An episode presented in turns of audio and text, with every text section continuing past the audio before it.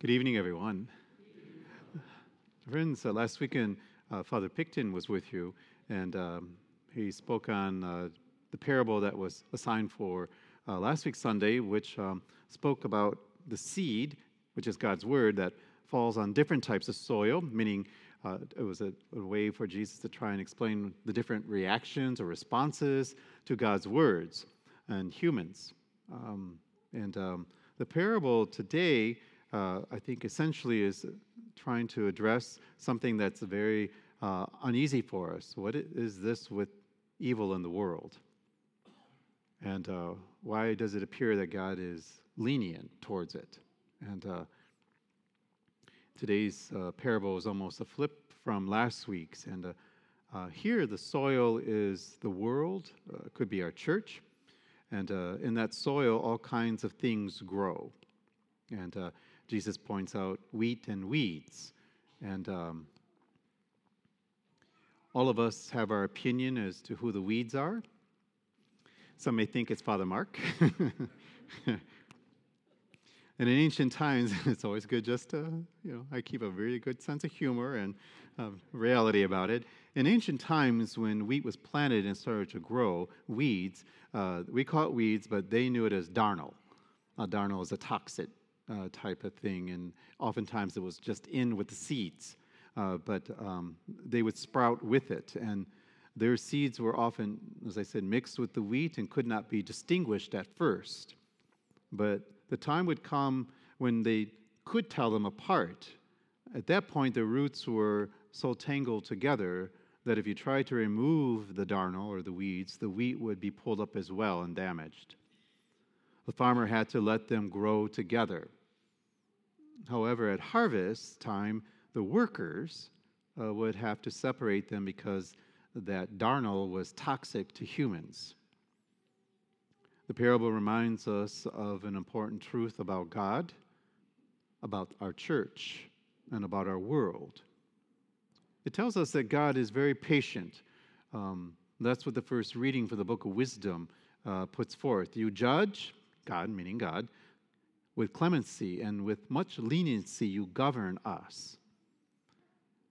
And I know I can at times be tempted to want it the other way around.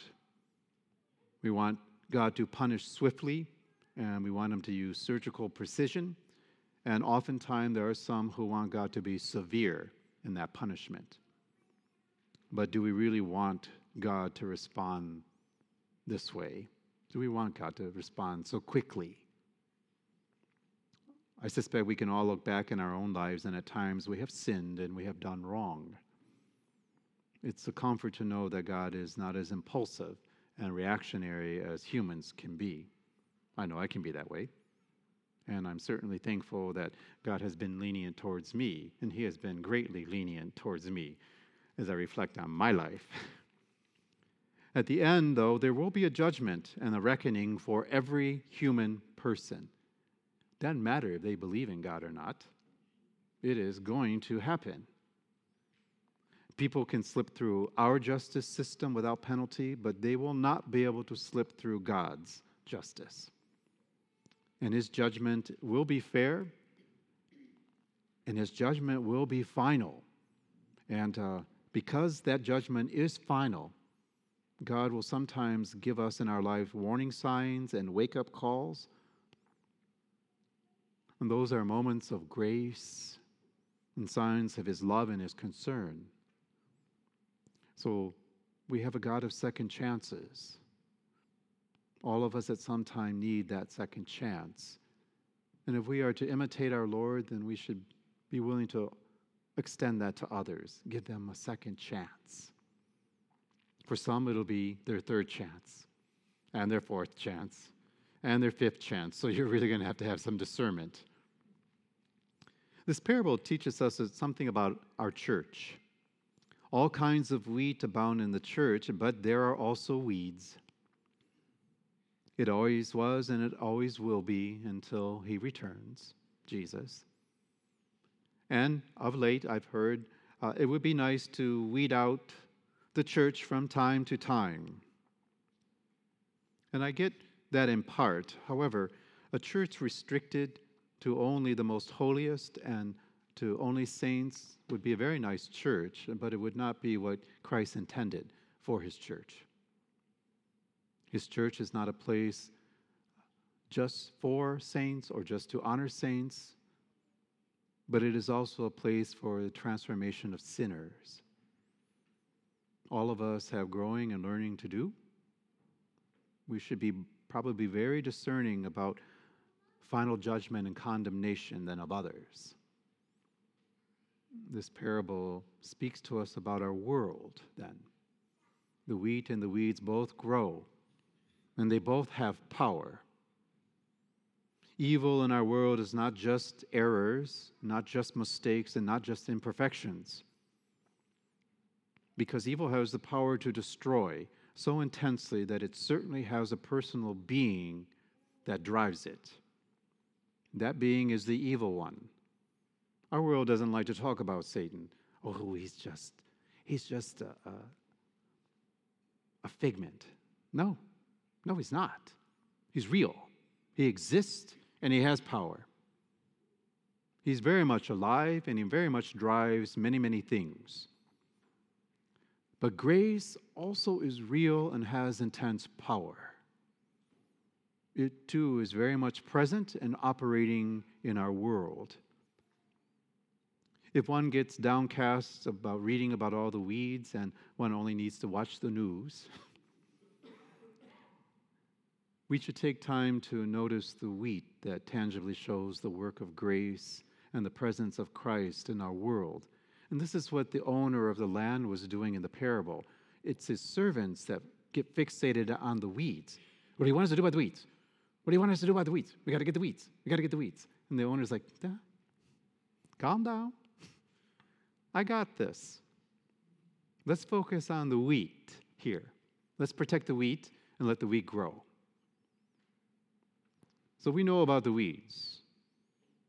My friends, if we do absolutely nothing in the garden, uh, the weeds will show up no matter what. Perhaps they might overpower at times. But what shows the care of the gardener in the garden are not that the weeds are there, but the health of the wheat. It is not the violence, but the acts of goodness and the acts of love that we should see and find as encouraging and signs of hope. Despite the weeds in every time and in every place, there is still a harvest of wheat. People who want to know God, who want to love God, who want to love others, and who want to serve God in this world and ultimately to be with Him forever in the next. And then finally, perhaps this parable not only teaches us about the very patience of God, even if we may not like it at times, particularly when someone has harmed us. It teaches us some aspects about our church and about our world, but I think it also teaches us not to get so distracted by the weeds that we forget that there is wheat among us, Christian harvest, if you will, which is a sign of Christ's ultimate triumph the wheat, the good in our world, is tangible and it is a very solid assurance when we forget that there will be a harvest. Despite the weeds, by our Lord's grace, there will be an abundant harvest. The only question left is whether you and I will be part of the glorious resurrection harvest or not. That is your decision to make. It is yours. Make the right one. Make it every day because it's an everyday thing we have to choose to do. Amen? So, my friends, as it is, we live in a, uh, a world that has both good and evil. And for Christians and people of goodwill, we live with a very uncomfortable tension about patience and tolerance of it. Uh, we do not accept it, we do not have to like it. And there's a whole litany of things I can tell you to do to help to battle against it. But I think it's easier to tell you what you should not do. You do not return hatred for hatred, and you do not return evil for evil. That will never be justified in the eyes of God. But we do what the Master did, Jesus. He returned love in the face of all those things. And you can say, well, he was God. well, you are his children. so there's no escaping this. So let us be about the goodness. It is difficult, it is extremely challenging and hard, but it is not impossible. That is the key, not impossible. My friends, quickly, on Monday, we will celebrate Saint Charbel. Uh, he is this magnificent saint that most people don't know about. And uh, he crossed the boundaries from the east and the west. It means the Eastern Church, the Orthodox Church, recognizes him, and the Western Church does. And uh, uh, he has more miracles attributed to him than any saint at all, period. None of them. I, and I even checked to see Francis, even Francis of Assisi. Yes, even Francis of Assisi.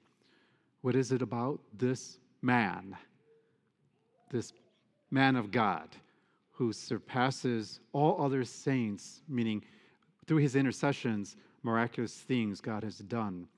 But what it's really important of late in the past couple years, there's been a lot of activity around uh, his site where his body is at people of all denominations are coming to be near his, his tomb and to ask for his intercession and walking away with grace and with peace and, yes, with miracles. In particular, about this saint, he was known uh, for helping those who struggled with faith, who were opposed to God, were opposed to the church many miracles. Miracles have been attributed to him to the conversion of the heart of people. Perhaps this is why there's so much activity around this man's tomb. Call on him, Saint Charbel, when you need that extra.